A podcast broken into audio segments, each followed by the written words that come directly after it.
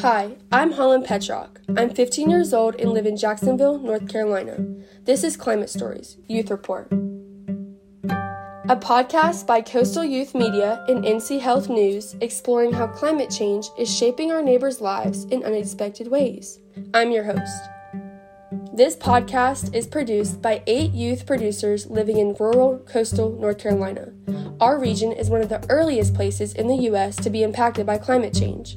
After training with professional North Carolina journalists, we embarked as reporters ourselves. Each episode, you'll hear from different coastal North Carolina youth reporters and their stories. Let's begin. I'm Ariel Shipman, and this is my climate story. How does climate change affect the pH levels in the soil?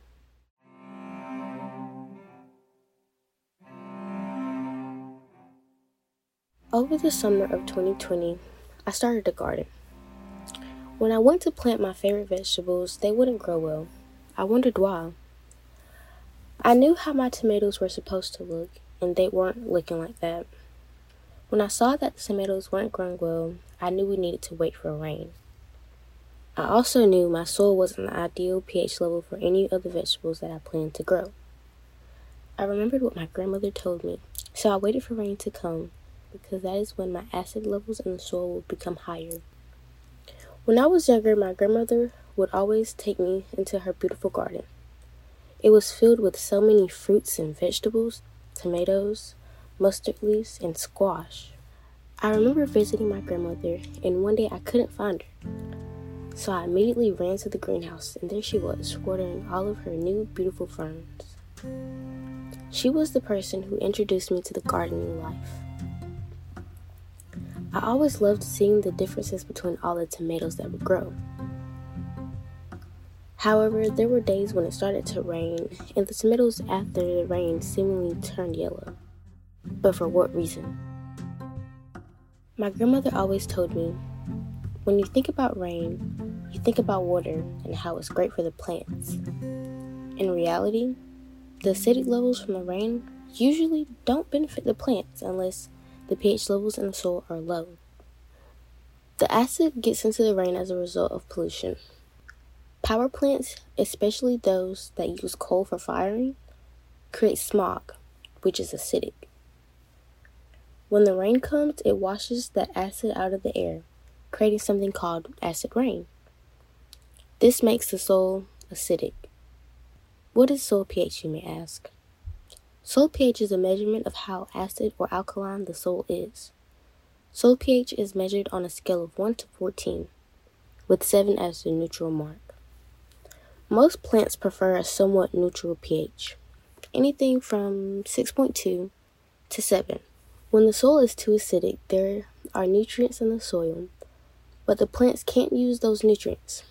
When the soil gets too acidic, either because of things such as weed killers or because of acid in the rain, the soil gets too much acid and the plants can't absorb all the good things that come from the soil.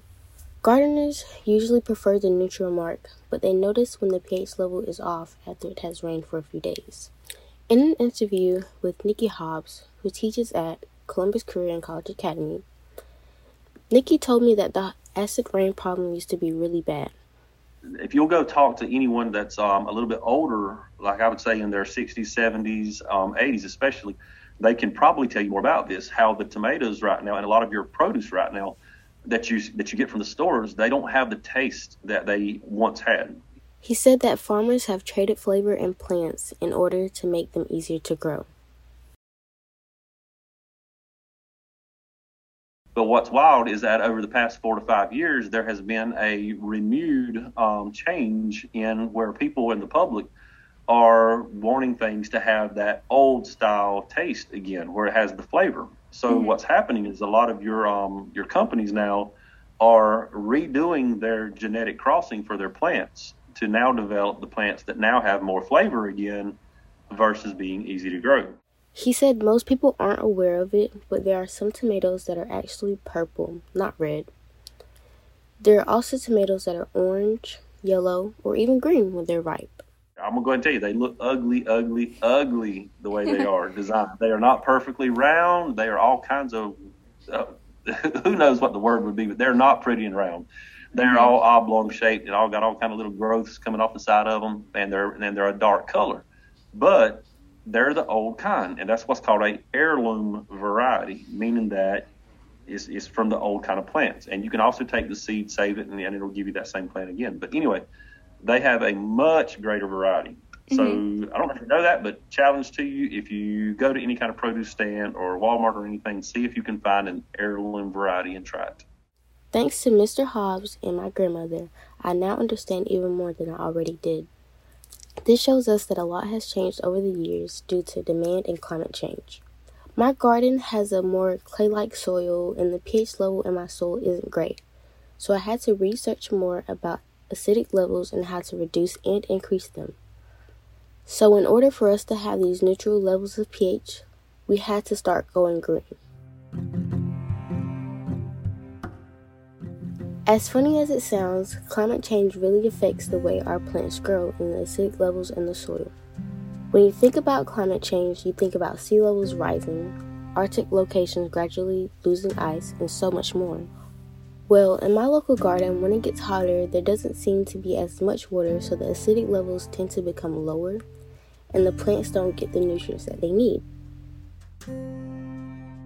In my garden that I started, which was inspired by my grandmother, we didn't have the ideal pH level. So we had to wait for the rain, and with the climate change, we knew that during the summer we wouldn't see a lot of it. So we started to use lime, which is alkaline. Occasionally, rain would come, and overall, we saw results, but not the ones we wanted. The tomatoes were still yellow, and so we knew that it would take a while to get rain, so we decided to wait until we got it. That's when our tomatoes started to come out red and plump. I have never been more excited to grow my own vegetables, and maybe this will inspire someone out there that knows about climate change and how the effects can really take a toll on the pH levels. Thanks for listening to Climate Stories Youth Report. Each episode, our coastal North Carolina youth reporters take you into a story about how climate change is shaping our neighbors' lives in unexpected ways. I'm your host, Holland Petrock. I'm 15 years old and live in Jacksonville, North Carolina. After going through a journalism and podcast training program coached by Coastal Youth Media and NC Health News journalists, our youth reporters produce stories about their home region. This project is funded in part by a grant by North Carolina Sea Grant through the Community Collaborative Research Program. Coming up, another Climate Stories Youth Report episode.